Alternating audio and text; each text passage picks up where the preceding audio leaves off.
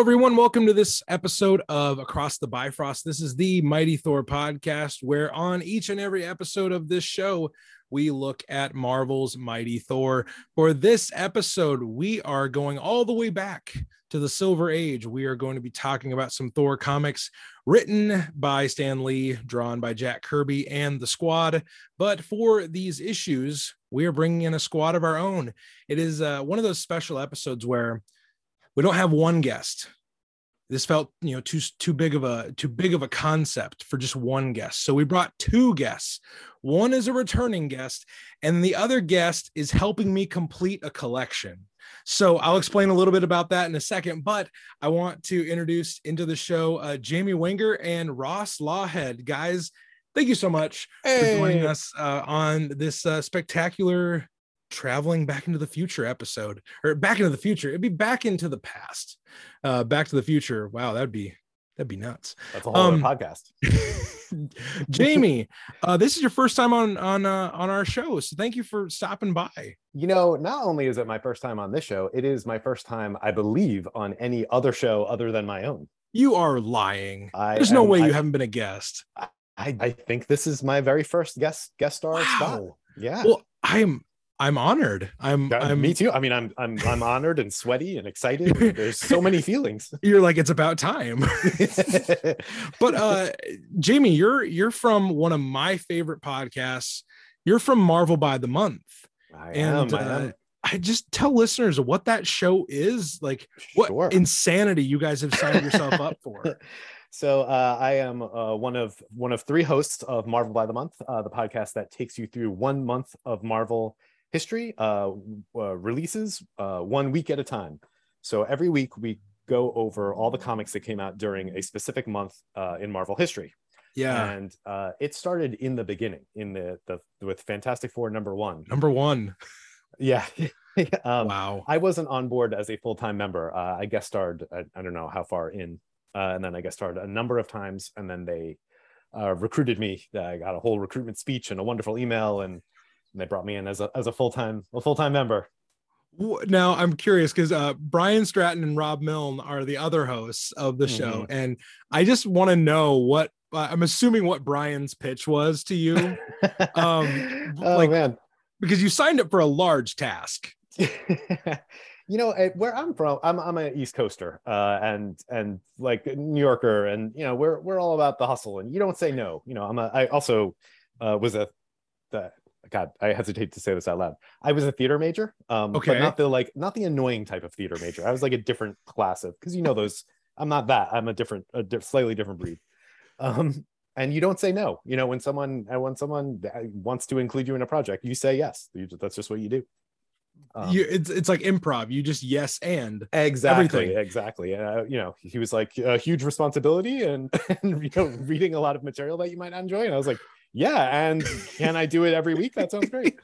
I i like i'm gonna have to sift through you know most of you know the back end of the silver age into the um, the, the bronze and then like you guys have said this uh, about when you get to the 90s what happens when you guys get to the 90s yeah so the uh the idea when we get to there have been a lot of conversations about what will happen once we get to right. the explosion of content that marvel starts putting out. Um i you know i have visions of setting up franchises and you know uh, pods of, of crews taking on you know different editorial you know there's a spider-man pod and a x-men pod and a uh, right. I guess avengers didn't really have like they just had like a thing back then which is so crazy but I'll, I'll, um, take that one on if you need one. all um, right, all right. You, you just yeah. out, outsource all the Marvel by the month stuff, and you're like, Rob, you take this team. Brian, you take this team. exactly. This team. Yeah, the action movie version of it in my head is very fun, but we'll right. see what actually happens. It'll probably just be us reading even more comics. It, it, will be like a like an Ocean's Eleven style, you know, takedown of of the '90s. right, um, right it'll be it'll be it'll be fun. Like but you guys have a long time to get there. I believe you guys are in the early 70s right now on the show. we are we are inching. We are creeping ever ever closer to the claremont run um and the x-men's return. You know and x-men are my bread and butter. And d- don't tell brian and rob but i actually haven't read a lot of that claremont stuff. What? I, I, know it's I, sacrilege. It's sacrilege. I Jamie, know. I don't it's such a weird thing. I just haven't done it th- this might make you feel better. This is like the Thor show, mm-hmm. and I have not ever read the complete Walt Simonson. Yeah, right. Because as Ross is aghast. Yeah, I. It, it's like I want it, to, but I'm saving it for for for something next year. Right. So. right. It's like this stuff's been going on for 60 years, you know, once once a month for 60 years. And it's like that's a lot of content. Right, right. Um, um, and well, Jamie, we're so excited to have you on the show today because, um, like I said, this completes a set.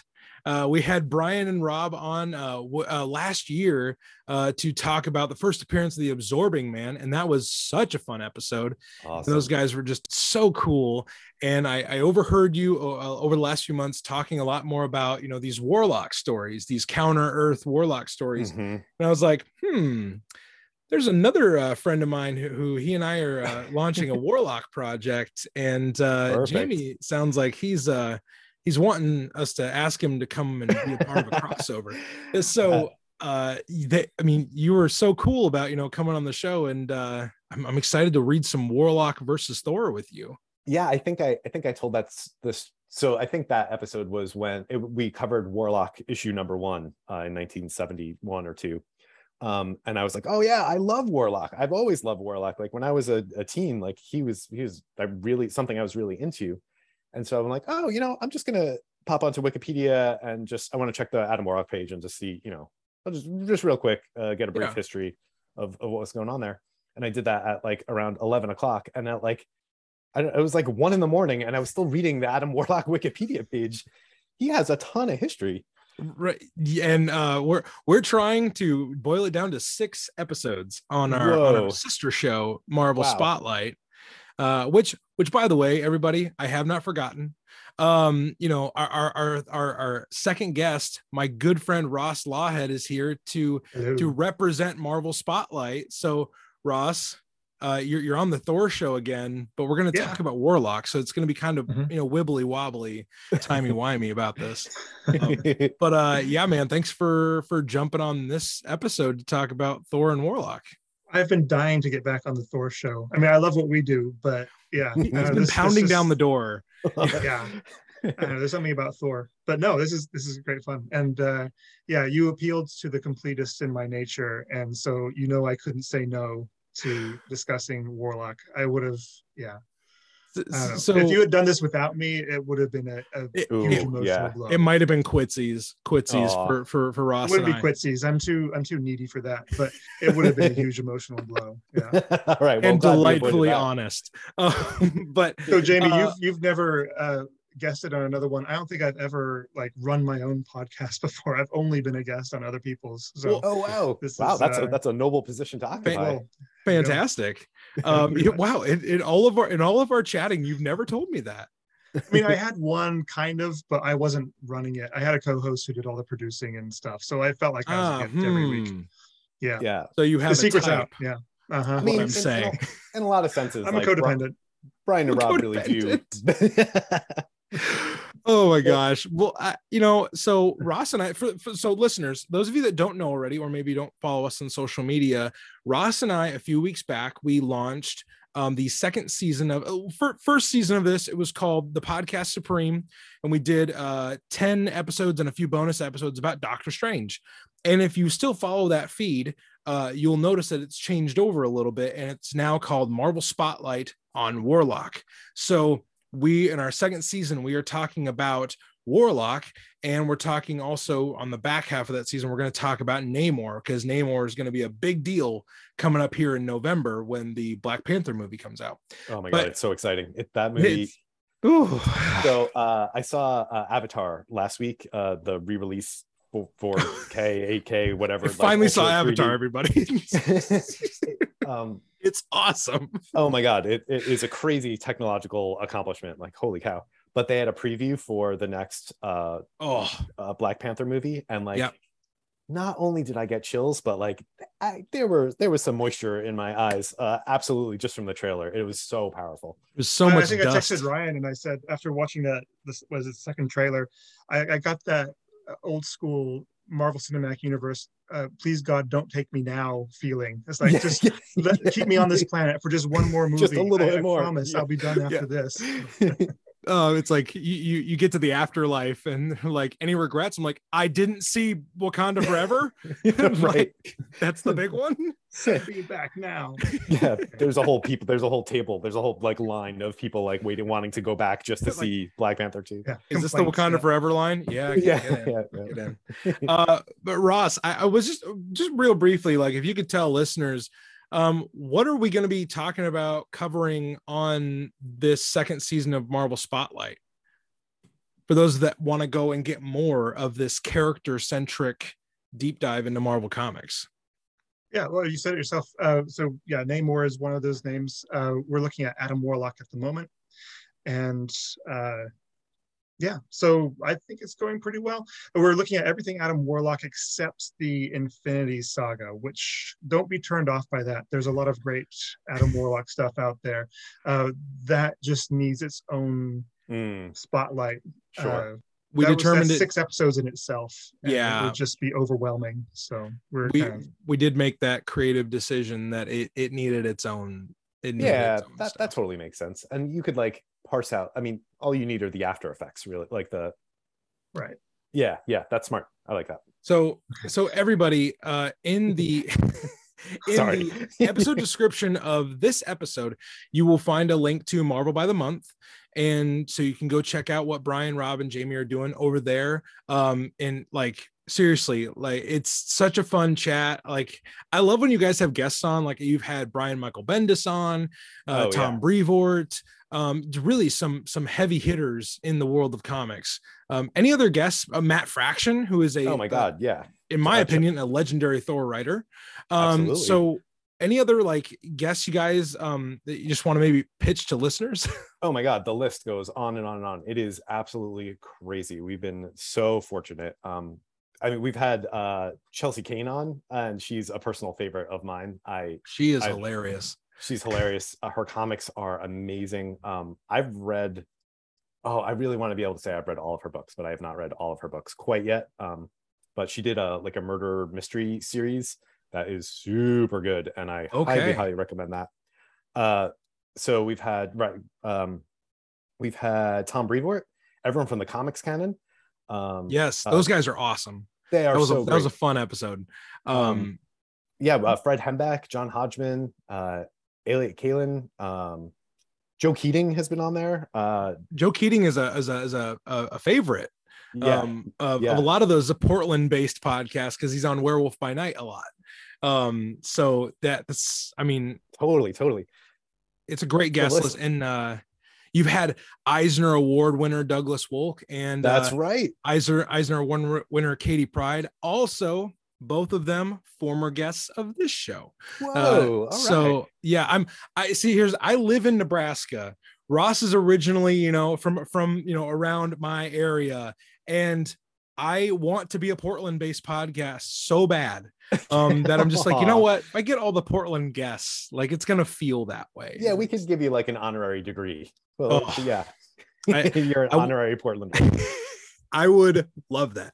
Um, but you, you'll find a, a link, listeners, in our episode description for over by the Month, or you can just go find them on any podcast provider at under at Marvel by the Month. Um, and uh, yeah, you're you're gonna love those episodes. Um, they the guys are really good at it. Like it's it's you know it's not just three uh three lonely guys talking in a basement about comics. It might be a little bit of that it's a Um, little bit of that for sure.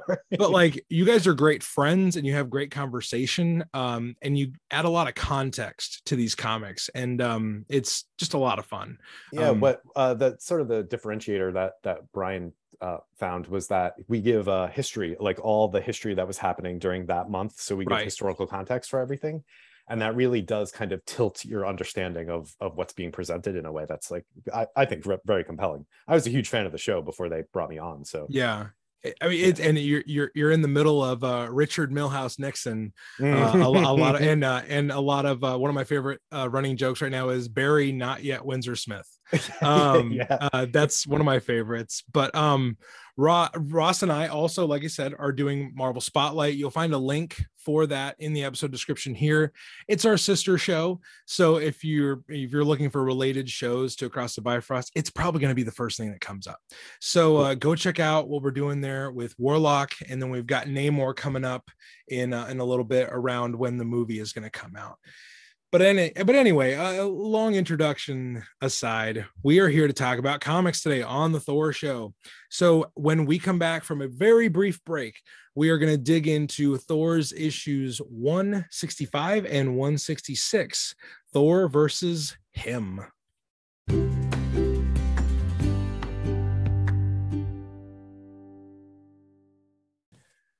Okay, we are ready to jump into Thor number 165 entitled Him. Just just him. That, Just that's him. all that's all it is. Um, and this uh, issue came out in April of 1969. It was written by Stan Lee, drawn by Jack Kirby, inked by Vince Colletta, and lettered by Artie Simek. So this is the first full appearance of the the predecessor to the Adam Warlock, you know, persona, him, Right. who uh, Ross and I covered in our first uh, episode of Marvel Spotlight this season. We covered his first appearance in Fantastic Four number 66 and 67. So if you want to check that out, go over to Marvel Spotlight and check out his first appearance. This is his second uh what do you say full appearance because uh, he's he's shown up in little bits and pieces um but um he's so what? back. So the, the last time he was around, he came out of the cocoon, wreaked some havoc, and then like flew off into space or something like that. Like, can you uh, refresh me? on- Exactly. Ross Yeah, he was only one? around for about six panels. Uh, so it had this huge two issue buildup of this uh, genetically superior created uh, being uh, that's supposed to save all of mankind. Uh, and then when he finally woke up, he realized that his creators were evil. And so he destroyed the facility which he was created in Okay. and flew off into space. right Gotcha. Gotcha. That classic. Oh, that classic chestnut. oh For, I've for seen me, it a million works. times. For If I had others, a it nickel. doesn't. Yeah. But- so yeah it like uh uh him him or you know the the character that would become adam warlock he hasn't been seen in a little while but thor needs powerful beings to fight because thor is a powerful being so at the beginning of this uh issue we'll, we'll just i'll tell you kind of the first um, first little bit of the story and then we'll, we'll we'll chop it up a little bit. Um Thor and Sif and Balder and the the armed forces have just repelled a uh, an attack from Pluto, the uh, Greek god, and at the end of that, they're celebrating. There's you know they're doing a victory kind of march, and It's very much like the end of Star Wars, right? Where they're like standing on a platform with their arms up. And right. Oh my gosh! and then we learn from one of the soldiers, like, "Man, you guys have been standing there for a whole hour doing this," and like, "Well, what, whatever we've got to do." it's like, it was the seven, 1971. People weren't doing a lot of stuff back there, or 69. People Yeah, weren't. we, we got nothing Time going to on. Um, we so they they they stay they're part of this victory parade, and then Thor senses that there's still something in this this lab that they need to go and check out because even Pluto was um he was fearful of it you know and what what great mystery could be within uh the the uh the vaults of the scientific lab that um you know even pluto was scared to go in they go in and the the, the commander of the armed forces is like well listen here buster like if you go in there we can't guarantee that you're going to be safe and Right. thor is like you know something about bravery and courage and they go in anyway Okay, wait, Um, can we stop on that one for a minute as well? Yeah, oh, please I, I do, did have a little do. chuckle because they they're curious about this atomic research center, and they say, "Hey, can we go inside that?" And the army guy's like, "Well, you're not in the army, so I guess I can't stop you." right, right. I can only Said- stop people said in the no army. army man ever. But right, right. My only jurisdiction is army people. Yeah. Besides that, I'm, I'm completely i'm a little these are these are interesting in. fatigues Sure, you have atomic on here. research. Yeah, go Right, in, right. take some pictures. Yeah, we got some, some we got some pictures. flyers for you. No problem. Oh my gosh. It- but they, they they go in a few pages and they're talking about, you know, even Balder, like he's like, hmm, man, they take such detail in their in their in their craft, but they, yet they cannot figure out peace. And Thor's like, Balder, come on, man. Like we, we got stuff to do. Um, and of course he's saying it in this uh, you know, very Shakespearean, you know, forsooth, you know, kind of, you know, way Mhm. of speaking. Um, you know how how Norse how Norse uh, deities speak How they um, do. but they come to they come to this cocoon and then adam bursts out of it and and adam says this on page number eight uh, and it's all it's all in exclamation marks. Uh, so here we go. He says i am less than human and far far more than man. I was created by those who sought to father a new all-powerful race but they were evil and I destroyed them. Now, uh, destroyed is a very casual way of saying I I I dropped an entire building on them. Um, I dropped a whole you know compound on them. He says, "Now only I remain, I who have no name, I who must be known only as Him." And, and it a, is an extreme close up like oh, uh, you, the most close right up on his nose yeah. um it's this big you know uh, full page uh, splash of his face and really uh, trying to like give that sense of foreboding. It's a lot of shadowing and and he's uh he is our our antagonist. I don't know if he's a villain here uh, maybe ross and, and and jamie can help me parse that out. But we we're introduced we're reintroduced to the character of him in these opening pages. Um so yeah guys this uh the first little bit here when we're introduced to him what are what are, what are we what are we feeling about this him character? Yeah, it, it's interesting because oh man, I hate when people start sentences with "it's interesting." Um, what I find something like what there is to think about is when like later on they're doing things with adam warlock on purpose like like there's a, a more clear direction on what the like what the character will be and they're not there with it yet. So they're like, try, it feels to me like they're trying stuff out a little bit. Mm-hmm. Like, like, oh, is this a Frankenstein's monster allegory? Uh, nah, not really. Like, is this a like a Nazi? Is like, you know, you you see someone being created by someone who wants to make a like superior race, and you're like, well, nowadays that raises some some spider senses as maybe a problem. You know, like okay. It's like we're, we're building a superior race okay i'm yeah instantly and, uncomfortable right right and it, you know it's not so many years after those world events that like that is like a distant memory and even now it's like not a distant memory like so right. it's like when you when you're throwing those words around you're like okay who's who's writing this and are they do what are they doing on purpose and what are they not i guess is what okay I'm, what I'm yeah. getting up to because because the I mean, as Ross and I have kind of learned going into Marvel Spotlight and Ross educating me on who Warlock is and what he's about, they get very like when Starlin takes over with him, it's like, okay, here's who Adam is. Um, yeah. and it's uh Ross, what do you think about that? Like, you know, have have we have we just scratched the surface of this character at this point?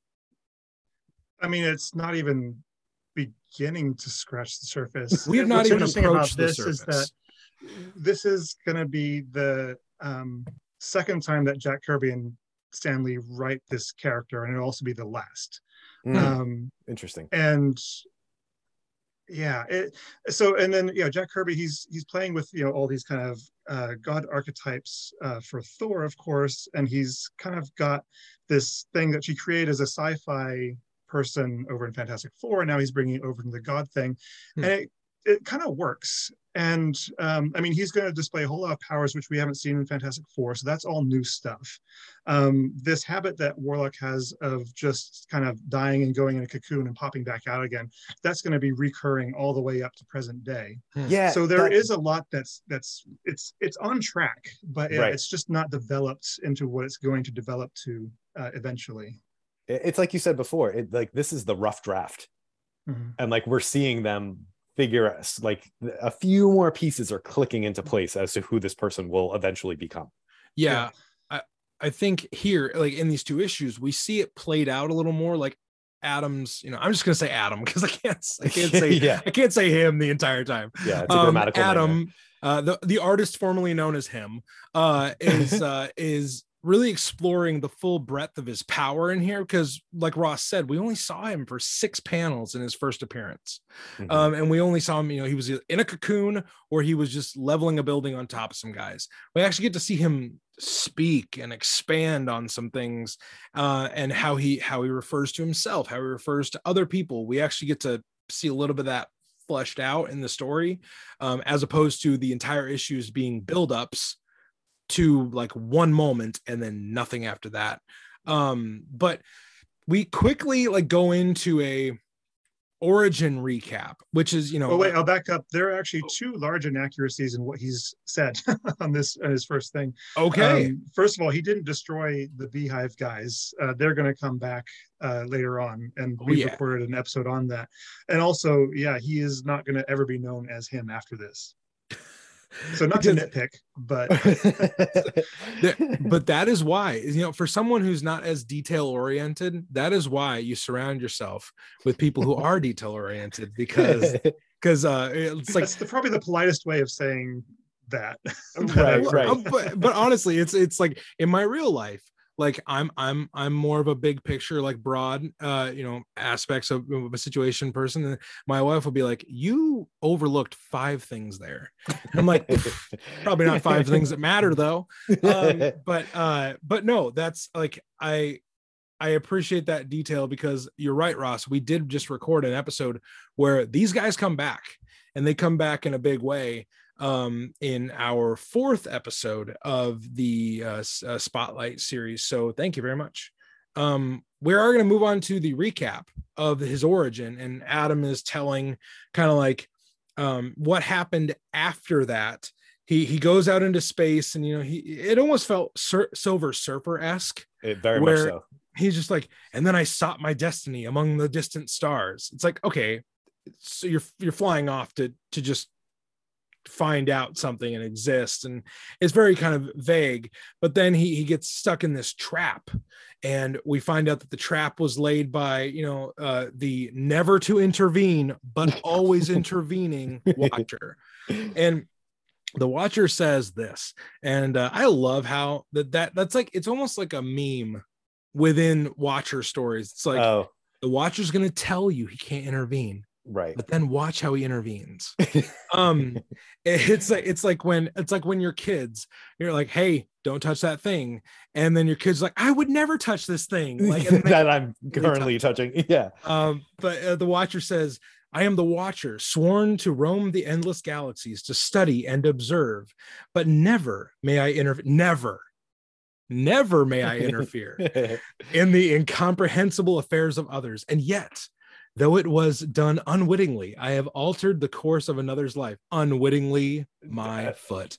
right. As Um, he, yeah, set a trap and collected the trap and deposited the trap. And I set a trap and it worked. uh, Uh, what what is cool about that though, that, that so like at this point, the watcher um he comes with a certain gravitas that like nowadays has been diluted, like in mod in modern comics.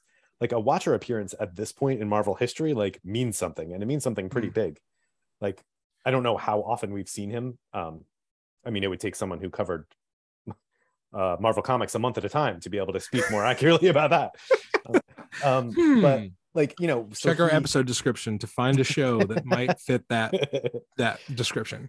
but like yeah the watcher means something big and cosmically significant is happening um and that they're doing that with this warlock guy who as you said before has only been in comics for six panels and like so far hasn't done anything he like it sets this guy up in a great way that they then do deliver on ultimately but not for a long time Right. He like now in terms of a, a, a large cosmic event for the watcher to be involved in, would would that be maybe a tractor beaming a giant turd into a satellite to then send that satellite to like seriously his Adam's cocoon looks so disgusting. yeah they don't doesn't have look like the you'd like find it in space. It looks like you'd find it in a toilet bowl. right eventually they refine it to look like a like a ribs right it's like a rack of ribs eventually but this is like still in its like Which just neonatal makes me Flintstones rack of ribs. Yeah. Yeah, right, right. Stainless steel rack of ribs. oh man but uh but yeah the watcher the watcher plays a, a significant role in getting adam back to earth where Well, not and- just to Earth, to um, I mean, he sends them to the Americans. It's like here's Right. this sort of yeah cosmic superhero. I don't know what to do with them. I'll just send them to the states and uh, yeah he'll, he'll, he'll be fine let's see how that turns out. um but yeah so that that's kind of like adam's uh we, even we get it in the narrating box the proceeding was just to show you that we know how him got back to earth even if our little cast of characters does not know and now back to the fateful uh, present so basically they're saying like thor sif and balder know none of this. Right. So we just need you to know. this guy's a big deal. He's Yes. a cosmic big deal and they don't know that. Yeah yeah. So um then we we get kind of to the um uh the the the tension point between thor and adam because at this point they haven't really interacted. There's no really there's not a reason for them to fight Mhm. until adam does one thing. He says he has a very short lead up to this comment where he says i am lonely. I desire one to be my mate. Well sucks to be you balder. Um, oh wait sorry it sucks to be you sif. Um Sif just says ah she is pleasant to my eyes. Thus i do choose her. Ugh. and thor's like whoa whoa buddy you're new here. Uh, i don't think you know. Sif and i are kind of a thing. Right. and uh and sif's just like sif has a weird comeback here. She's like ah he is like an infant. He, he knows not what he saith. Yeah, and they ring that bell a couple times, I think, in this that They they, do, yeah. reiterate that he's acting like a, a child or a baby. Um, and it's like, you know, this rankles modern sensibilities in that, like, the, you know, Sif, who sometimes is a very formidable warrior in her own right, right. in this story is reduced to like the damsel in, dis- in distress, uh, which is a bit of a bummer. Um, but, because she's an awesome character. she's an awesome character yeah. And and like generally deserves more. Uh, but when they do need a damsel in distress they often go to go to the well of her. Right. The- I, I did find it funny that they were they were trying you know, it's like sif plays the damsel in this but if uh if karnilla the norn queen would have gotten her way balder would have also he would have been the how would have been the, he would have been the sir in distress right Um, right right uh this is but it is to- weird. It's a dichotomy you see with the, especially with Stan Lee and Jack Kirby. I found uh, Fantastic Four. You'd get very kind of female positive stories around Sue Storm, but then yeah, the next issue should just be yeah the. They- They'd be saying, "Okay, Sue, don't come along in this one. Just stay here and look after the kids and do the cooking." Literally, that stuff, and it's just kind of like it's a dissonance. Uh, it's the the same creators, uh, Yeah. with completely different takes and that's kind of what we're seeing here is that yeah we've just had a few issues of sif kicking butt um, in these other dimensions and you know with pluto and stuff and now she's just going to be going around in this bubble wait for someone to rescue her yeah i was wondering if maybe like her calling him a, a child and a baby was a way to soften that like she's not going to attack him because of that Mm. so she's not like as helpless as it may seem uh, in the art and the rest of the story that it's just like you know she's she's playing it a little bit cool because he seems like he's not all all there I thought about that as well because it was like it like yes, she's playing out the trope of the the damsel in distress and Thor, you know, that gives Thor a reason to go Mhm. then try to rescue Sif, but also fight him and, it- and it triggers his warrior madness, which we're going to talk about in a minute. yeah Um, but Sif knows that, you know, uh, uh, to her understanding, he is not an all powerful godlike being.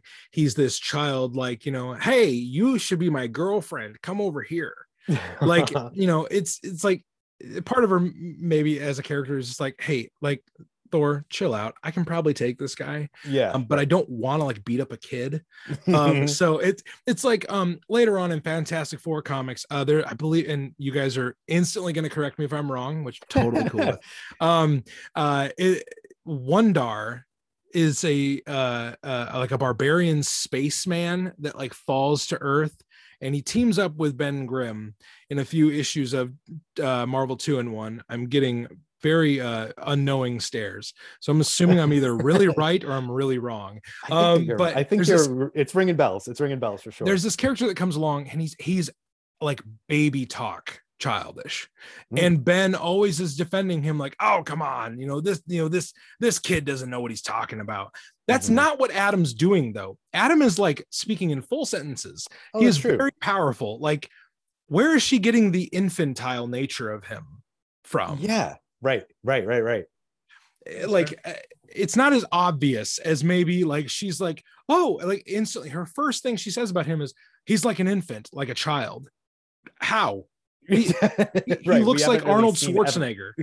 Right. like Bron- bronze tan included yeah he's like Yeah. ah yes big baby like um but but this adam kind of like um he he does not wait for a yes or no he just steals sif and he's like wife let's go and then he Mhm. creates a, uh, a solar vortex sure not in not sure what a what a solar vortex is or what it's supposed to look like, uh, but it looks a lot like a tornado.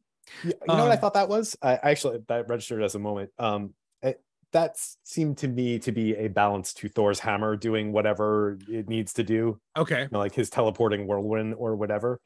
Um, Uh, so you I, know, I I think that that was this because it could have been just like a teleporting zip or whatever, Thing. but like the fact that it was specifically a tornado, which is like a pretty Thor thing to do, uh, I thought was like a a, a a a specific decision. there is um so uh jamie just what you said there reminded me that we're still in the age of comics where it's like hmm what do we need thor to do this issue well he's never done blank before it doesn't matter let's just have It's him fine. do blank Right. um so uh, you know there was uh, at one point the hammer could time travel sure. well sure. modern all the modern readers are like what like yeah.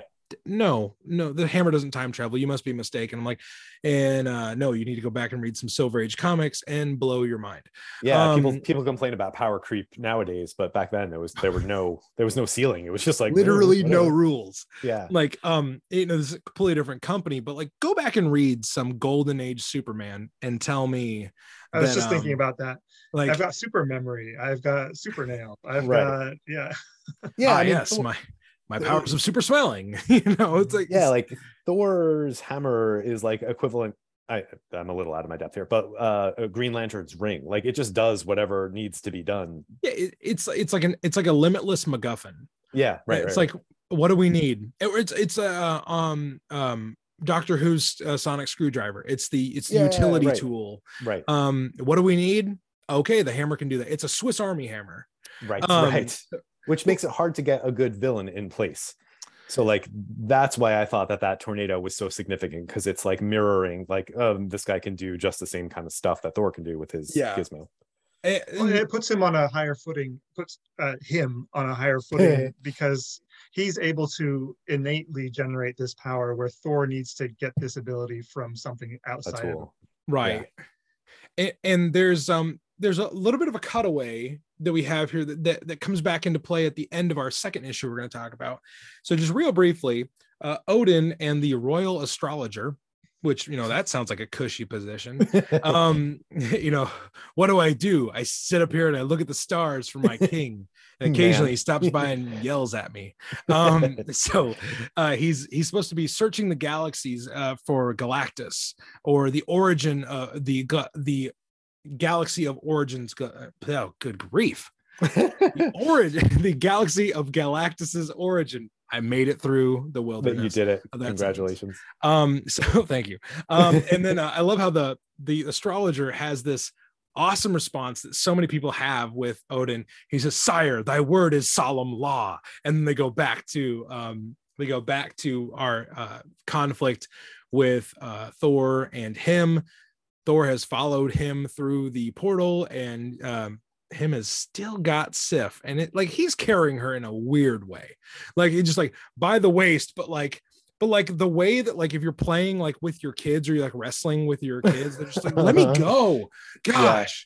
Um it's it's really funny. Like i don't know. Well, I- okay, and I'll say as well that I mean you can blame Stan Lee for this, but this happens uh, a lot if you look out for it. Um, he had a habit of uh, putting dialogue into people who are clearly unconscious. Uh huh. Nice. yeah. Right. oh right. my gosh that is so I mean, do great you not think I mean, we don't well, see her face? Nope. I mean, on page Okay, look, 17 you can see her 17 face exactly, she's like and she her eyes are closed. she's Yeah. not I think there. she's clearly unconscious. Yep um yeah that's a good pickup man like i again detail oriented gotta have them um we the thor and and and warlock still they, they fight and then something happens that um that our heroes did not intend um we have a appearance by hag who is working on behalf of carnilla the norn queen now quick little thor history lesson uh his a history lesson nice. for you all. Uh, yeah, I my one a long time ago, one of my favorite comedians, Mike Kaplan, came on the show and he gave that little nugget to me, and I like Aw, I I cannot get it out of my head. That's great. Quick quick history lesson. Um, Karnilla the Norn Queen is a consistent antagonist um, to Odin and Thor and Sif, um, and she has really got the hots for Balder. Um, she, which is fascinating. It is so interesting to me. It was such a weird relationship. Like it, it is the most complicated, and I don't mean um, like messy. it, it is the most like emotionally and uh, character complex dynamic in any of the comics during this period is is my that's my TED talk. Hmm. Yeah, I think I think it is a fascinating, fascinating thing.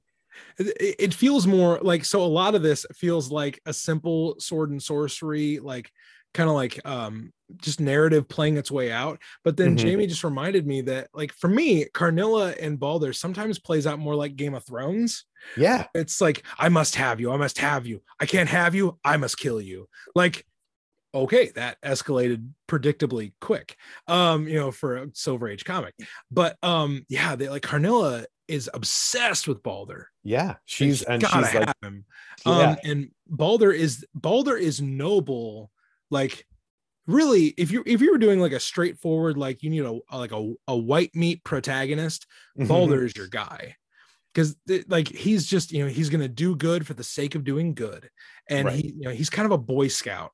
Uh, um, sometimes in the in these early stories, this hag is sent to abduct Balder so that Karnilla can have him for you know whatever she's up to um you know uh, let's just whatever super wholesome activities. and they're they're not just going to sit around and have cups of tea and a good conversation um so uh yeah she's trying to steal steal balder and thor immense, immediately turns his attention to the hag trying to capture balder through this like temporal like portal through time and then uh, thor says this and I, I thor goes freaking buck wild in these uh comments on page 19 he says, Back, I say thee, back to the Stygian slime from whence thou came. The hag says back, It is useless, Thunder God. The enchantment of the Norns is in my hand. Not even your hammer can set him free. Thor replies, Abandon me. Uh, Balder says, Abandon me, I pray. Tis Sif who needs thy strength. Then Thor just frig cuts loose. He says, Mhm. Avert thy gaze, brave, brave Balder, for I shall now unleash such power, not man nor God can bear its burst. Throughout the universe entire let the fury of thunder let the carnage of the storm now issue forth.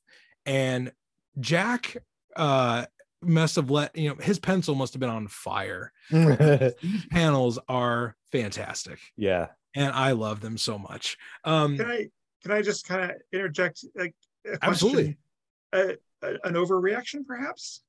Uh, well yeah yes of course that's i mean that's that you know that is thor's thing you know we got to get him to the, but ross we got to get him to the warrior madness well, it, Okay, it's but like- look, he, okay, so he's so the same thing has happened to him twice. So someone's come and carried Sif away, and Mm-hmm. he's like, "Oh man, this really makes me mad." And then someone comes and tries to carry Balder away. He's like, "Everything must die. I'll set fire to this planet if I have to." It's like we got a difference in scale with these two reactions. I think. Right i think i think it's secretly it's uh it's coding that thor is actually in love with balder and sif is like he's he's like oh no sif oh gotta be mad. Oh, it's oh, no, oh, Sif, oh no no, don't take sif oh that's the worst. But then they Yeah. take balder and he's like what the fuck? Yeah i mean like thor is uh, like it's similar issue to like doctor strange really where it, they're so overpowered and they're so invulnerable that like how do you build an interesting conflict? Or it's like the superman problem like how do you build a conflict with a guy who can do anything and be anywhere and and is everything? And like some of the best ways to do that is like as marvel has learned uh is like do personality faults right? So like i think sometimes they they like flirt with the idea that like thor's temper is the problem and i think this is like this what comes after this is the ultimate expression of that which is like the warrior madness thing. Like right. um so jamie just alluded to the end goal of this and and ross is right. This is kind of a like yeah here's the it's out of left field. The whole thing the, the whole crux of every thor story is is he worthy or not? Right. In this moment thor loses his shit a little Mhm. and it there's consequences in the next issue and for the issues you know following after that but um Thor really kind of betrays his one thing that he's supposed to be like good at for the you know for the sake of having the power of the hammer um and he becomes unworthy in this moment but yet you know he still you know we got to finish the fight we'll worry about Right. being unworthy at the end Right. right. um but yeah he loses his cool and uh they're chasing after you know chasing after him. And uh thor ends the issue by saying mark mark ye well the words of thor. Once she be safe vengeance be mine. Ve- thunder lightning everything. Vengeance such as none who live have ever known. That's Yeah, the last that- panel. Next and- a god berserk and that's like not none of that is hero language, right? that is like Doctor Well, Doom. not until we get language. to Punisher. It wouldn't be. right, really- right, right. right. It's it's the uh, it's Hero the, in uh, quotes. something we talk about. We, we talked about with Ross on a recent uh, episode of Marvel Spotlight. It's uh, the myth of redemptive violence. Mhm. Um, if I can, if I can just commit violence against this person, it will redeem the whole thing. Right, right. um and that's where the ma- the madness uh, as they say many times you know in these comes ah the madness be upon thee um we we see thor in really his most powerful passionate rage state but it's also giving him a lot cl- un, it's getting him an unclear lens of what's really happening here Hmm. because he took it he took his eye off Sif and now Sif is gone. He tried to, you know, he kept Balder from being kidnapped, but now they have to go after Adam again and still rescue Sif. And him being mad about it didn't solve any of that. Him being Yeah, right, right. rage filled didn't solve any of it. I will say though, this dialogue was really fun to read in my head because I'm just imagining Stan Lee like on a table, you know, just being like, and then you'll never guess what happens. yeah, right, right. Uh, t- uh, t- just a side, total, total side. side note. Absolutely. Um, uh, Hag or Haig or I don't know. The, the double A thing always throws me. Like her name is spelled H A A G. right? Haag. Uh, yeah. Yeah. Seems like it should have like an umlaut over the second. A. Yes, please. Um, she is sort of a. sh- It seems like she's a bit of a shape shifting thing. Like her hand elongates uh, and becomes like almost wooden. It seems like. Like Groot, Um, like a Groot hand. Yeah, it, it's a rare uh, occurrence when a female character can be monstrous, like be actually monstrous. It's rare to this day, actually. Um, and back then it was even more rare. Like you almost never see it. And like the the crone figure is is the the most often you would see it, but they've taken this to the next level with her like metamorphosis and um all her stuff and like that that sh- this monstrous female is the one that like tilts Thor over into his warrior madness is maybe a thing, maybe not. I'm not smart enough really to, to to parse that out, but I feel like there's something in there that is like fun to think about. What so what I'm hearing you say, Jamie, and like Mhm. clarify if I'm if I'm wrong here, is uh if Haig had walked up to Thor in an Asgardian bar, he'd be like, aha, I say thee nay, no ugly chicks. Right, he's right. like, I'm I'm I'm not about that. Yeah. Um She Yeah, is a very interesting villain, though. Like, because Right. Karnilla is this beautiful, like, Mhm. kind of like a, a template of like the beautiful Jack Kirby female figure. And then you have Haig, who's like, she is what she is. I'm sure Uh-huh. she's got a great personality. Um, and she, yeah, she takes on this monstrous form. I hadn't really, I hadn't really picked up on that. So, uh, yeah, man, that's that's a good one. yeah, you really you really don't. It's like a very rare thing. Then a monstrous uh, female Yeah. type character. uh, like a non-sexy monstrous. You know, like you can't you can't really make the case for it. Now, what I have to know there is who are the sexy monstresses of the Hmm. Marvel universe? Is that No, like a they- calendar you guys are going to come out with? yeah, yeah. Um, stay tuned. Stay- Well, maybe we've got Karnilla, right? so it- it- the- for next year, you guys can do sexy monstresses by the month. right, uh, the right, yeah. calendar. Totally Uh, non-problematic.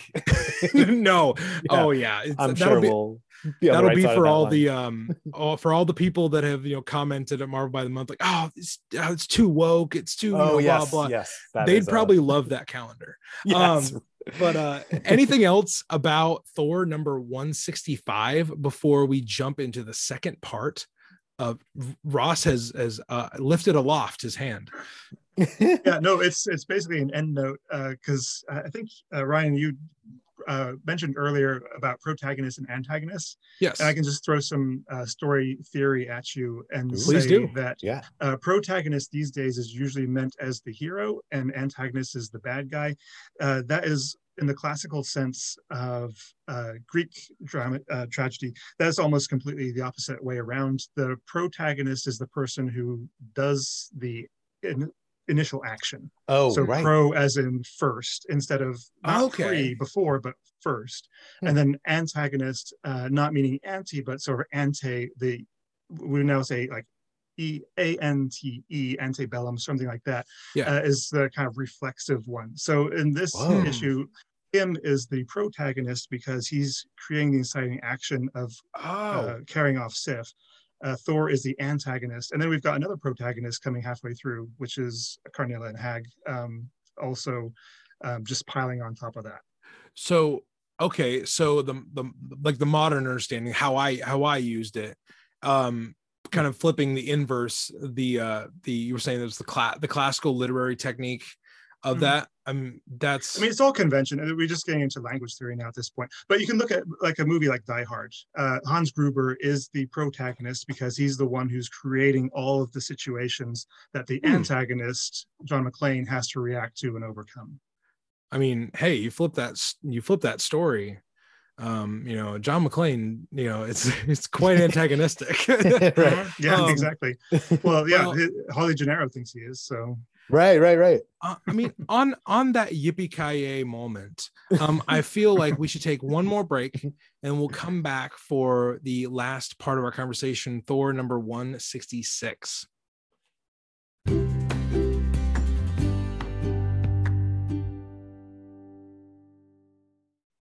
Okay, we are going to jump into issue 166 of Thor, the second part of our Thor versus Adam Warlock epic. This issue is entitled A God Berserk, which was the last thing we saw in the issue 165. The month prior to this, this came out in May of 1969, and it was written by Stan Lee, drawn by Jack Kirby, inked by Vince Colletta, and lettered by Sam Rosen. So, we jump right back into where we left Thor, where we left Balder. Uh, Adam has absconded with Sif, uh, un- unwillingly absconded with Sif, and he goes full metal. yes. Um, so I I just want listeners, like on our other show, Marvel Spotlight, I've said many times how Ross reads comics faster than I do. Ross, I read these comics in like a half hour, both of them together. It was like, I was like, man, I got so much more time in my day now. like I can go do other stuff. Uh, there's so much room for activities. Um, and I but I love this dialogue between Balder and Thor because Thor kind of takes over any monologues here. But this is where this is the current mental state of Thor as he's trying to figure out this problem. But uh, he says, "In all the universe, there be no place he can hide. If a galaxy protect him, then the galaxy shall crumble. Thor shall topple the planets, lay waste to the cosmos."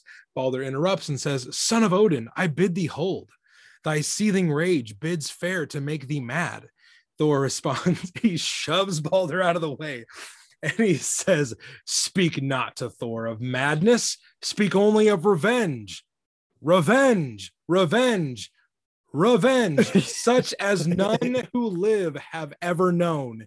If Balder call me mad, so be it. Of what use be sanity when not but power will prevail? And in all the world, save for regal Odin, there be no power to equal mine. So he's doing great. yeah, yeah, really a picture of mental health. hashtag winning. Hashtag winning. This is this is when we need like this is why way back when we needed mental health days yeah, yeah. because Take a Thor was having a bad Yeah. day at the office. yeah this is like i mean i the, the 160 something issues of thor like I, we, you really have never seen him so wound up before is this is this um I mean Odin says this at, later on, but I was wondering if either of you knew is this the first instance of Thor descending into the warrior madness, the berserker rage? I was going to ask the guy who runs the Thor podcast if I'll go get him. Yes or no? I I do believe this is the first time that he like goes full on like uh, you know, brimstone, you know, fire and brimstone. right People are, heads are gonna roll. You know, I'm gonna pile up corpse, corpses by the thousands, kind of guy.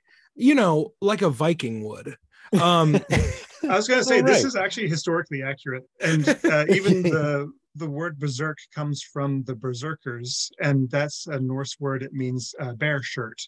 So it would be mercenaries who are wearing these big bear shirts for whatever reason. Probably because there is some power kind of uh, there are legends about people being Animals possessed by bears and yeah Oh. controlling bears and that kind of thing so you put on these intimidating bear shirts and then you work yourself up into a berserker frenzy um, just before you go into battle. And this is like your first rush of crazy guys with axes just running into, you know, help, uh, pell mell into your, and and then you kind of follow up with spears and horses and stuff uh, after that. but the Um, first line of aggression was these like exactly. meth stimulated Exactly. they're they're they're mad they're mad men with axes. What could go Right. right? right well done. I mean, Thor, he like as we've said several times already, like he descends into this frenzy, and he starts like shattering mountains, and fire is coming. It, it feels like a very dramatic, like like power ballad music video right now, where like Mhm. there's flames shooting up from everywhere, and rocks are crumbling. And um, he says here at the end, before we have a little bit of a cutaway, he says, "And there he shall be mine to seize and strike and slay." so then we're we we cut away from this you know this uh this chaotic frenzy that thor is in. And we see what karnilla is up to because the hag has failed in her mission to steal balder. And we get this full page uh pretty much you know full page of karnilla. And she is like beautiful goth queen here. Yeah. And, and jack you know drew her beautifully. And then there's jamie's hag is right there. Yeah. Um and she there's this kind of He will ever be known as Jamie's hag. Jamie's hag. this is actually the second appearance of jamie's hag. I didn't uh, i wasn't sure you knew that ross. The marvel card's going to be great the trading card. You're gonna get so many royalties from that. Um you know uh, when she gets her movie the mcu right right right. you know uh, the, the norn hag coming to disney plus soon.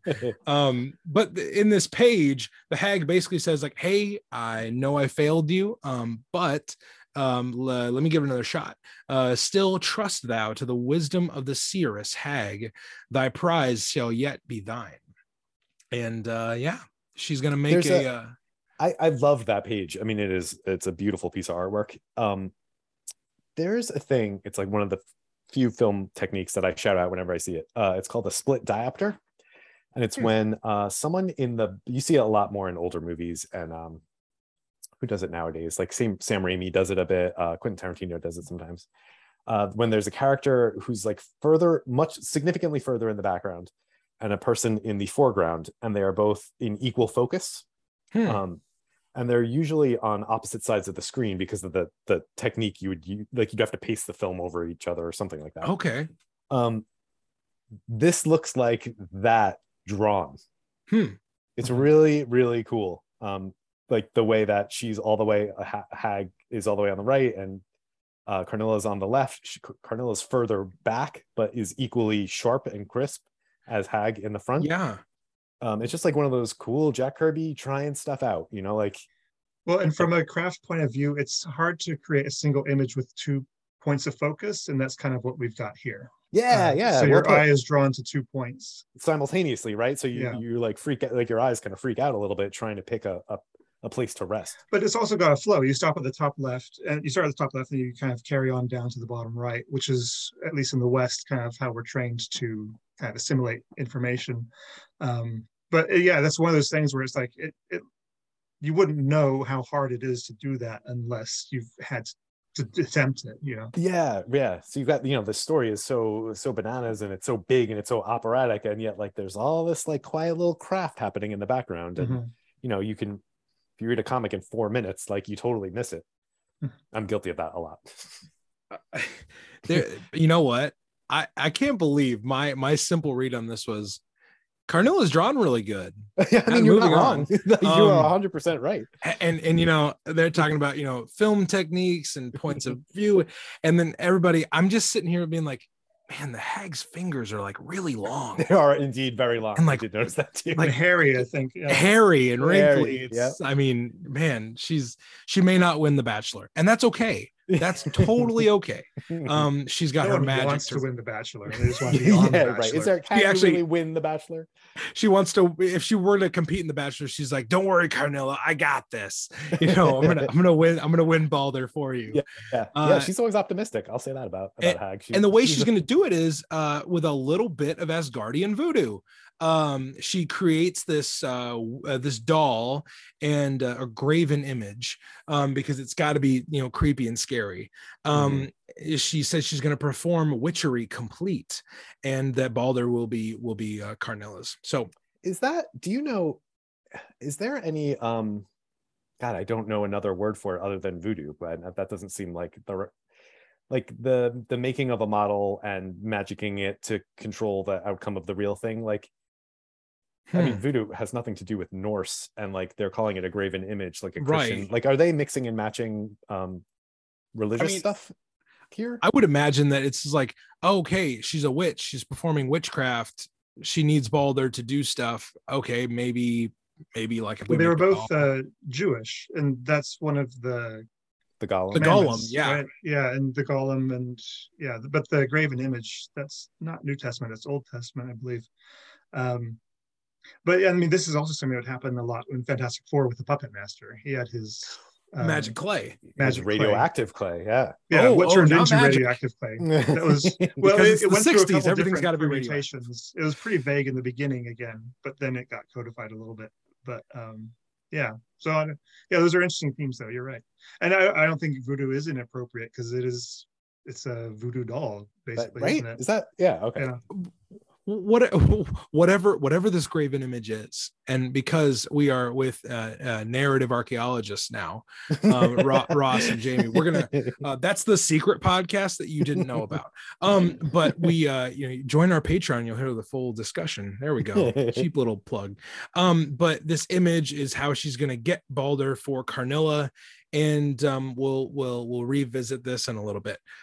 Meanwhile we jump into the big action fight piece of this two part epic where Thor is finally going to fight Adam and uh, they throw down. Uh, they actually exchange uh, what I am calling their uh, their professional wrestling promos, Mm, uh, mhm. where they, they they they they come in contact and they're fighting and they're not using like their magical powers. They're just trying to like beat the crap out of each other. Um, and Adam says, "You are startled by my strength. You did not think that any could match your own Asgardian power, but I am more than man, more than Thunder God. I am him." and he's, he continues his his barrage of banter and says i only wished to live in peace with the compa- with the companion i had chosen but if i must battle then only i can win and of course thor takes this super well and says tis not thy strength that hath felled thee but the but the thought of sif with such as one as thee so i love how the thing that offends thor is not that adam may beat him in a fight right that Adam may end up with his girlfriend. yeah He's like, it's like I, you know, it's a thought. This is a thought I can endure no longer. Now say I to thee, wretch, expect no mercy. And Mm. uh again, Thor's having a great day upstairs yep. in his brain bucket. right yes Um, very very healthy masculinity being on right. They're here. just you're like Adam's like, I want girl. And Thor's like, Well, you can't have her, so I've got to kill you. and uh, they continue to they just continue to bash each other and fight for like 10 pages of this comic it's it's one of those like issues where the fight takes up so much of the story it kind of felt to me like a thor hercules or thor hulk fight where really the bulk of the issue is the fight itself and they're kind of bantering within the fight. Um any other like observations from this these 10 pages of just straight fight scene? Um i so I, as someone who has to read a lot of old comics with a lot of big long fight scenes in them Yes. Like how to read them in a way that is interesting is something i've spent some time on and so these two are at least that like they're overpowered, right? Like Thor can do anything. It's so far Mhm. it seems like Adam can do anything.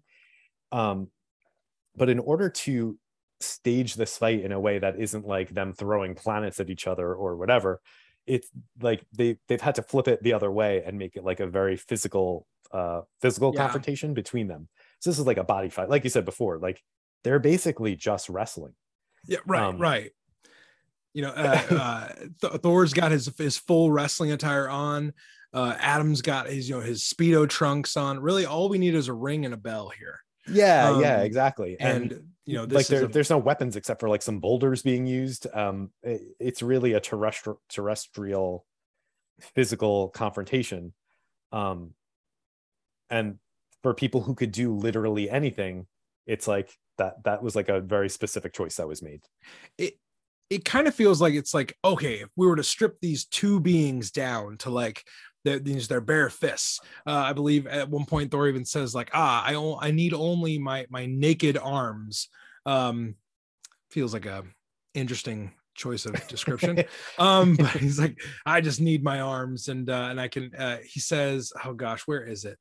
Um no i can't i can't find it of course now. Um they fight to the point where we, we cut away real quickly actually to odin again and they're still looking for you know the galaxy from which galaxy oh gosh galaxy from which galactus originated. There we go. Um and the royal astrologer still sounds like a cushy position. Mhm. uh he is like hey i was looking at the stars odin and you'll never guess who i saw. And uh they they find thor and odin notices something different. They're talking about a change that has happened with thor and odin says in the battle fair him who hath fallen must be granted leave to to make surrender only the affliction of warrior madness may alter such decision. Warrior madness most forbidden malady of all. And Mm. any who be guilty of warrior madness must pay the penalty yea even if he be son of all father odin. So we know that the warrior madness that thor has you know as it's fallen upon him there's going to be a penalty for it after this fight is done. Um so also a beautiful full page of of odin in his Oh headdress and his his skeletor gloves um yeah, I, uh, I don't know enough about art to explain why it is so awesome, but it is like breathtakingly cool. It's because Kirby drew it. That's Yeah, I guess it's just what it comes down to. yeah, ross is that a technical term you're using there Kirby-esque. Yeah, Uh, Yeah. it comes up a lot. I love how like in in like largely Fantastic Four and Thor comics out of the time, it's like, why is this comic awesome? Who penciled it? That's why. like, Uh-huh. right, right. But uh, but you're right, Jamie. There is something about like this profile of him that's I mean, so regal, it's so big, and you know, it feels very Odin. Um, Yeah, there's like It's- Kirby's letting himself go in a way he doesn't in a lot of other places and i think it's because he just had such a passion for myth he just went in a different way like this is a different feel to his cosmic stuff like you're getting Right. a lot of different shapes that he doesn't usually throw in there Hmm. and uh, even some texturing especially like you mentioned the glove like yeah it's it's like it's almost kind of made with you know interlocking kind of bones Bones, yeah. It looks and like a stuff like that. skeleton. yeah that's unusual you know you, you think of kirby with his cosmic stuff you think of celestials and you kind of the, the bands and the circles and stuff and there's something else going on here uh, which is a lot of fun I, I Um, do I do love that at this era of Kirby doing Thor, we got a, a quite a few of these like full like either facial or full body profiles of Odin and they're like it feels like every time they would show up in these you know the comics of the 150s the 160s the 170s they get bigger and bigger Mm, Like, mhm. and it's just like uh, like Ross was saying, it's like Jack is playing around here, but he's playing around in a way that it's just like, yeah, that's breathtaking. Like Yeah, that's right. not just a normal drawing of a guy in a helmet. Yeah. and- also i mean you you you i think it's true as well like you you just said it um, i didn't notice it until you did but like this is the largest image that we have in the comic you know Right. we've got splash pages already before but we've they're filling the entire page this is odin he's the the all father he doesn't even fit on an entire page you know you'd need a whole comic book to kind of see all of him Right. so right. he's dominating the entire issue just by sitting there and thinking uh, he's the largest um, and he's got that gravity to him. Yeah and and like I, I think you you pay the price for that art with some of the panels like from that fight scene. Like not that they're bad but just you know you have some instances where the background the the background is just matte blue or you know like there's no sky to speak of it's just a color. Right. You know so like you know they're all, they're on a deadline. They're these people are constantly on a deadline. So like it all can't be that beautiful splash page. You know you have to sacrifice in order to get it a little bit. Yeah and from that from that um page with odin we go right back to um thor and adam's fight and adam just like kind of like bows yeah. out. He he he he kind of like goes unconscious. He like folds forward and then he starts like putting himself in a cocoon like somehow he's like a self-spinning cocoon. Yeah um, and i got the sense that it happened really quickly too. Mm-hmm. yeah because thor almost doesn't know what to do. He, right. he, he says what? Know thy battle hath been lost? Thou seekest shelter in thy swiftly forming cocoon? Nay thor wilt not be cheated. Not Ian, not Ian by the power of the thunder god can tear thy sheath apart and uh, then he's totally encased in his uh, in his brown cocoon. Um, I, just a poor choice of color. Um, like make it white, make it silver. No, yeah, yeah. We haven't used enough brown in this issue. I will say, like, uh, I mean, it's it's hard to track because there looks like something has happened between well in the in the time that we cut away to Asgard. The interlude. Yeah. The interlude. Yeah. So we've got this powerful blow, and then we've got this cocoon going. Adam's not saying anything. And uh, knowing kind of how Adam Warlock functions in the future, like he only goes into the cocoon when he dies. From we can read this and say that Thor actually killed Adam Warlock at this. Thor point. murdered him, yeah. In Let's a rage. do that. He rage murdered him. Yeah. yes. I, you know what? It's uncharacteristic for this time. I don't think that's what the intent was necessarily, but I think we can read that as this. Yeah, yeah. because a- Adam doesn't say anything. The rest of the issue, like his last dialogue, is on page 12. And the last time we see him is on page 16 as the cocoon floats back into space. Right, right. Maybe, maybe, maybe Thor murdered Adam Warlock uh, just so that Jim Starlin could bring him back and uh, and do something you know worthwhile with him. Um, but uh, yeah, Adam is out, and the cocoon floats out to space. And uh, Thor uh, says, you know, now shielded from all harm, he floats out beyond the stars, there to drift for an hour or an age, till the cocoon doth open once again and you know our conflict is done our fight is done but we still have this little issue of warrior madness to deal with um, because it is the um, as uh, as Odin says, it is the penalty. Uh, it is the penalty that is most uh, it is most forbidden mm. um, in in Asgard.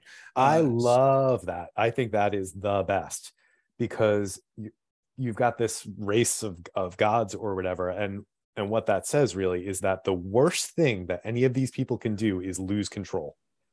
Hmm. Um, and that is like that ties into your your what man what monster uh the thing fantastic four stuff. It, it, it, i think it plays interestingly with like uh jack russell and werewolf by night and like uh even later on wolverine you know like this it's this theme that you come back to in comics like a ton of times is like the separation between like man and nature and their like inherent rages and stuff like that. Like what how how much do we fight that and these are the most evolved people we've seen. And they've said like that the worst thing you can do is is give in to those animal instincts. Hmm. Yeah it's it's uh because they're, they're they're very clear. Like sif and balder even say to thor like in lay in layman's terms are like this ain't good. And like we're gonna you're yeah. gonna have to like you're you're gonna have to account for this. And they go back to asgard because thor's like whatever i gotta face i'm gonna face um, you know, because he's Thor. He's, you know, mm-hmm. like I did a bad thing, you know, whatever timeout my dad puts me in, I'm gonna sit there for the whole 10 minutes. Mm-hmm. Um, you know, uh, which all of us as dads, like if we put uh, like if we were like, hey, you go to your room and think about what you did for like 10 minutes, it'd be like five minutes, like, can we get done with this? um, and uh you know, thor is he's a noble son he's the noble son of the all father and uh we cut to Odin, who is marching towards a finished project um, that they've been working on. Because again, keep in mind, underneath this whole story of Adam versus Thor, we've been getting these little hints that Odin is looking for where Galactus is from. And he wants the answer to that question. Uh, so we see this uh, the, the last panel on page 18 and then all of 19 says, uh, never hath there been such a vessel, sire. It shall reach beyond the universe, beyond the end of time. Mine eyes behold and find it good. But where in all the realms can one be found to guide uh, guide young craft on a journey without end? Odin replies, kind of a predictable answer, but the question pains me, and mine answer giveth me greater pain. I have decided such a one, and he be Thor, my son. This is Thor's way of sacrificing and paying for falling into the warrior madness. Mm. So Thor has got to go, you know, he's got to go off into the universe and find the origins of Galactus. So that is where our story ends. Um, and uh, we we are we are told that next issue 167 we will get the sacrifice. So uh, guys, we've reached the end of our Adam versus Thor epic. And uh, I final thoughts on this uh, this two part story. Whew, I mean, it's like Adam doesn't get a lot to do yet, really. Still, again, right? Still not Adam. Like that's the thing. Like he's yeah. not Adam yet. Ross, would yeah. you concur there?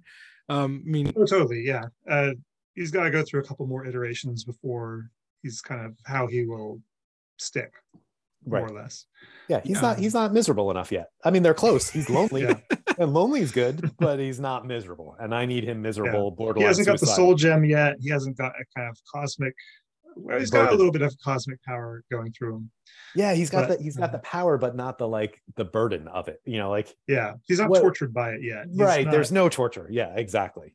And that's where he lives, at least in my yeah. opinion it's um i mean I, I, will say this i sometimes these silver age comics are a little bit of a slog for me like to get through because I, it's that was very charitable. That was a charitable way to say that. It's so dialogue heavy but it just it, it it so happens that the dialogue is actually like the hyperbole of it the over the topness of it.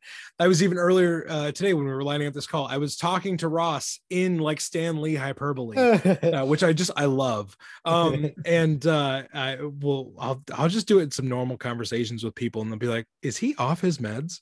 Um it's like ha i have not taken thine meds. Um but i love the over the topness of this. I love the grand scope of this the epicness of it. Yeah. I think that's really what, for me as a Thor fan, drew me to the character in the first place. It's the grandness of him. It's the the epicness of the scope of his stories, and um, there's so much big language with it, and big personalities and characters. And I thought these two issues are really the pacing was really good. The flow was really simple.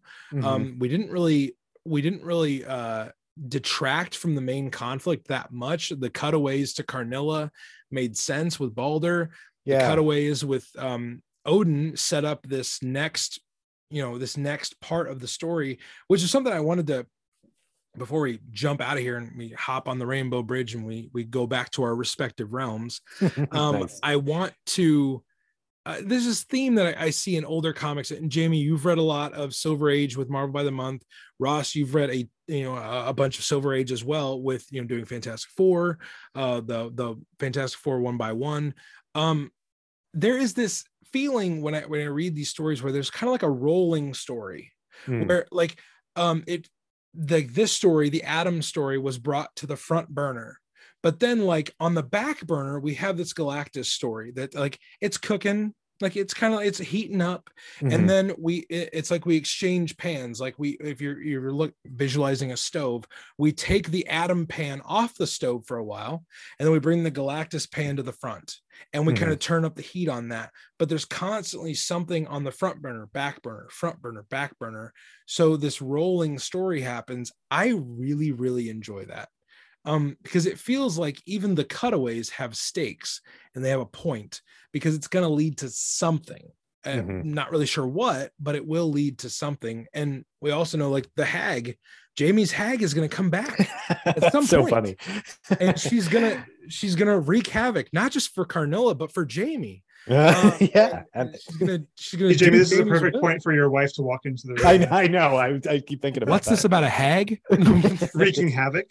but um, I don't know. That's just something I noticed as I was reading this. I was like, oh, I actually like I want to read 167 now because I've been, you know, I've invested in this backstory now. Mhm. Um, but um, I just if you guys had any thoughts on that, or if not, if oh, I'm for sure. Yeah. I, really off it's my funny you said it's funny you say pans. I think of it as doors. So like you think of Marvel nowadays and I you picture their offices and like the first thing you picture it, it, they're huge, right? Like it's this Yeah. like huge uh Kubrick Kubrick Kubrickian hallway of just desks everywhere, you know, like um like the TVA kind of thing. Um yes, but like back then it was it was just some people and they you know it was small it wasn't it had 10ish years of history it so there's there's just some people there and they know week after week or month after month they have to put out another issue. And so you say pans i think of it as doors.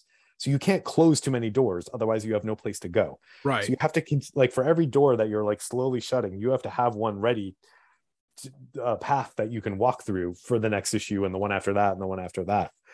Um it's something i am not as aware of with modern comics as i am back then. And i don't i i, I haven't like articulated what the difference is like it seems I, i'm going to say heavy handed but i don't mean it in a bad way like in this you have what is it an a b and c story right you've got yeah, Adam and Thor.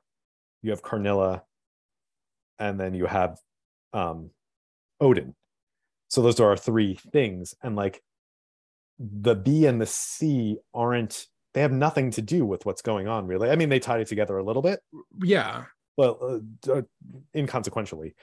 Um, so the other two, the B's and C's, are your next things. Like they're on deck. That's what's going to happen next. on deck. That's a great way of putting that. I oh man, Uh, yeah, See, and it's a sports thing man, too. T- tell Brian. is Yeah. the only way to talk to me. um, I, I feel silly going with a cooking metaphor. I'm going to be sore tomorrow from a sports analogy. Make sure you tell Brian. I want credit for that. JB made a sports analogy, and then Like- like everything just like blew up. yeah. Um, Um, but yeah, so like you see how the sausage is getting made, like narratively with with what's coming next, in a way that, like, I, like you said, I like it. I think it's cool. Um, I'm gonna take a. I'm gonna have a more cynical take on it. yeah, do it, do it. because I think you're you're right. It- There are creative um, reasons for doing that. Uh, again, yeah, I, I I am referring back a lot to the Fantastic Four because I know that the best, but also because that's another Stan Lee Jack Kirby kind of thing, and that is less of what you're saying, Ryan, with like a Mhm. lot in play and things can kind of come in or go out uh, Yeah. for for any reason. Uh, and I think that's more because at, at this time, at least with Marvel, is that uh, Fan, Jack uh, Stan Lee and Kirby knew what Fantastic Four was, and it was kind of more its own Hmm. thing. And so they would, there, it was a little bit more intentional with, okay, we're going to do this, we're going to do a Doctor Doom story, then we're going to do, you know, um, whoever have you next. Um, we'll do Inhu- Inhumans next, and then we're going to do Galactus uh, epic. Uh, there wasn't a lot of uh, C plots or D plots like we're getting with Thor, and I Yeah. think that's because Thor just still didn't know what it was at the time. And even from the very first issues with, you know, this Don Blake character, you know, tapping a stick and stuff, we're not getting any of that now. So, you know, it's Huh. it's kind of rewriting itself as it's going along. And I remember the the um podcast I did with you, I can't remember what the bad guy was, um, but it was the introduction introduction of Hercules. Again, Right. another C plot coming to be an A plot very right, it was the demon. It was the The demon. demon, right? And I They teased like, him. Oh, Ross, does the tell demon come back ever? does, the demon, does the demon ever come back? Because yeah, for for like three issues we saw, or four or five issues we saw, yeah, this this character being kind of like in all these cameos, like it's coming, it's coming, it's coming, and then it came, and it was just over so quickly, and then Hercules was there, and so my little bit more cynical take is actually that it may be more of a marketing consideration, and we've got Stan Lee who is a great writer, but he's also um, a supreme marketer. marketer. Yeah. Um, and we've got Marvel being called the House of Ideas. And I think this was a part of the appeal is that they were just kind of throwing so much at the readers and you look mm-hmm. across you know to what dc was doing at this time was again it was very kind of stayed it was very con- self-contained from issue to issue you know mm-hmm. and all that kind of stuff very episodic um, and then you've just got this you know weird soap opera thing with all these different kind of different elements and i think they were just you know for some titles they knew what they wanted it to be for some titles they were just throwing stuff at the wall and seeing what was sticking hmm. and then going with that and right. that's not a again that's not a criticism that's not a bad way to to run your uh, ship I don't know. You said deck earlier. I, you seem to think that was a sports metaphor. I took that to be like a, a nautical term. So you know, whatever. Uh, well, um, thank God we weren't asked to talk about baseball. yeah, no um, crisis averted. Someone, someone, someone out there someday will tune into this. Like, this was the weirdest conversation about baseball I've ever heard. um, but I, I think, I think that yeah, like there is this idea that hmm. sometimes comics are an anthology, where not not an anthology in the uh, traditional sense we understand like anthology comics, but like everything is a standalone. Mm-hmm. Like it's almost like like Twilight Zone. Twilight Zone is a lot like an anthology of like, okay, this story has nothing to do with the next story. Like it, it is. It can you can watch it outside of the. Con- I could watch episode five of a season of Twilight Zone and not have to watch episodes one through four beforehand. Sure.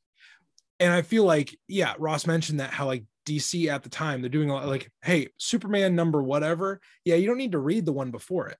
It's less serialized yeah. it's it is what it is. Whereas like this is highly episodic because we want you to read the next one. We want we want to hook you to read the next one. And and yeah it's part creative writing. It's also part like hey we got your 15 cents this month. How do we get your 15 cents next month? Hmm.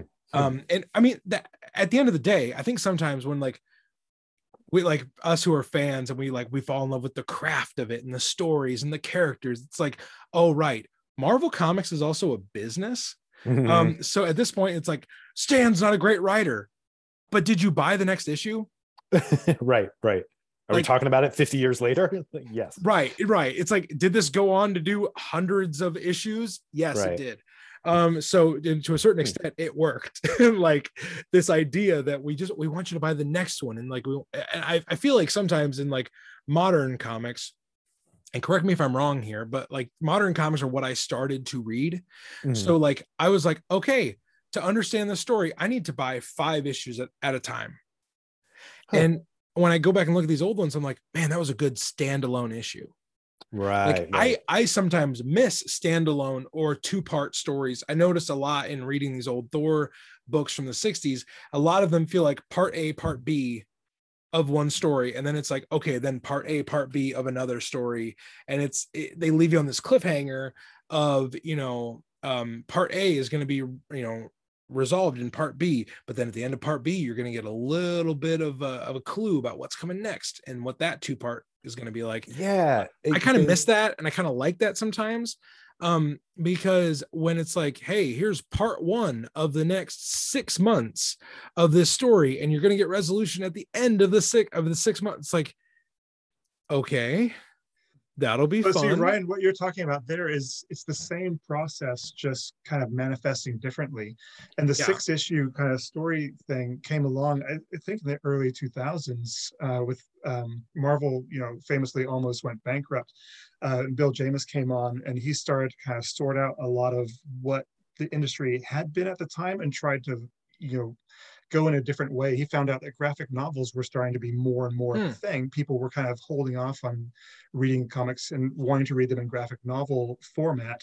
And he kind of got onto the six issue um, arc storyline arc yeah exactly being kind of a sweet spot of just hmm. in terms of a publishing cycle is that you get two graphic novels per year out of that and then you can kind of you know work the market that way so again yeah. it's like so that's a, a, marketing decision which is what we're looking at here but hmm. you know in, in, a different kind of I, I guess marketing context so you know again 50 years later on 40 years later on at that point um, but you know still informing on the creative decisions of the writer and the artist yeah. and the yeah. consumer and all that man i mean hey listeners you got you got two guests today we covered two issues we have gone too long talking about too many topics everything you got. I feel like this episode should just be like, uh, it should be like a giant king size, you know, Galactus size double Right. issue. Gold Um, foil. He gets we- the gold foil, the hologram. we got so much packed in this. There's, you know, there's trading cards on the inside. There's a scratch and sniff, like, you know, somewhere in there. Um, but we uh I've had such a great time uh with uh with Jamie and Ross. Um as we go out here, um Jamie, uh if you would just give us a little bit of a reminder about Marvel by the month and then Ross uh we'll we'll pitch it to you for for Marvel Spotlight as we head out and we go back to our back to our realms of origin. Yeah, sure. Um, yeah, so again, I'm from uh, Marvel by the Month. It's a weekly podcast where each episode uh, examines one month in the publishing history of Marvel Comics. Um, it's a lot of fun. We have a ton of guest stars, and it's uh, goofy. It's goofy when it needs to be goofy, and you know we like to talk about the issues where we can. Um, you can find us uh, every everywhere you get your podcasts, um, but uh, definitely MarvelByTheMonth.com. Uh, they're on Instagram and Twitter and all that all that stuff. Do a search. We we pop up for sure. Jamie, if listeners want to find you, if they want to cut through the chaff of, of other guest stars and, and other hosts, and they want to get to the Jamie Wenger of it all, uh, where can they find you? Yeah, that's a good question. I uh, I pulled back from the old social medias a little bit uh, back for when the you. world uh, made that weird turn a couple couple years ago or back back a bit. Um, but yeah, I'm on Twitter. Uh, I think I'm on Jamie James Wang. I think uh, at Twitter. okay, that That is sounds that is fun to say. yeah yeah right. I think that sounds So- about right to me. So yeah yeah, drop me a line. I'm not not terribly popular on there, but yeah, always always happy to meet a friend. Well, everybody, go follow uh, Jamie James Wang on Twitter and make uh, Jamie more popular. Um, And Ross, give listeners a little bit of uh, again a reminder about what we're covering on Marvel Spotlight, and then where people can find you on the internet. Yeah, at this moment, you can find us weekly on Marvel Spotlight, uh, Ryan and myself talking about Warlock, and then we're going to be talking about Namor. Uh, and then after that, we'll take a break and then probably do a season three um, of some sort. Although I'm still wanting you and your friend to do Silver Surfer so I can listen to that one. Oh, to do so much work. Um, Man, I I mean, but- and you know me, I wanna I wanna talk about Black Knight at some point. oh, yeah. um you know all of his bevy of comics that are so great um but uh yeah no we got we got a lot i'll tell you what everybody ross and i have had many conversations about what we would like to talk about and it is not a small list um it's, it's like more like what sh- what shouldn't we talk about um so yeah everybody you can uh, go check out marvel by the month. Go check out marvel spotlight. We have links to both of those in the episode description and we would love for you to go check those out. Go follow jamie on twitter follow ross on um, on instagram and check out what they're what they're up to what they're doing. You can follow this show at mighty thor podcast on instagram and you can uh, just check out what we're doing over there. We've got some really exciting stuff coming up. We are going to be doing a lot of like guest star interviews I've been working on for a long time, and I'm really excited to announce. I, I I I really really hope this isn't premature, but I'm I'm going to announce today. What the heck? We'll just throw it at the wall. Uh, next week, our guest on our Jason Aaron retrospective is one of my favorite Thor creators who probably flies under the radar. You may not even know his name, but his name is Joe Sabino. And Joe Whoa. Sabino is he's been lettering Thor longer than I have been reading Thor comics. he um, he lettered all the way back in the J. Michael Straczynski run of Thor, and he is lettering Thor to this day. So he's going to join us and talk about the latest part of our Jason Aaron retrospective. We are one, I one episode of our retrospective away from War of the Realms. We've been talking about War of the Realms for so long, everybody, and we're almost there. And our Oh, that'll guest, be exciting. Good for you. That's awesome. well, Jamie, I appreciate your excitement because it's adding to my own personal excitement for this. We have a phenomenal guest for our War of the Realms episode.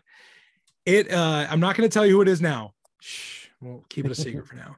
But um uh we have got a a a, a banger guest for Whoa. the War of the Realms episode. So we've got a lot of stuff happening on the show. Go check out these other shows that uh, these gentlemen are from. And uh, everybody, we're going to encourage you as you go about your day, as you go about uh, what what you're doing uh, wherever you are in the nine realms, we encourage you to do one thing, and that is to stay worthy. Nice.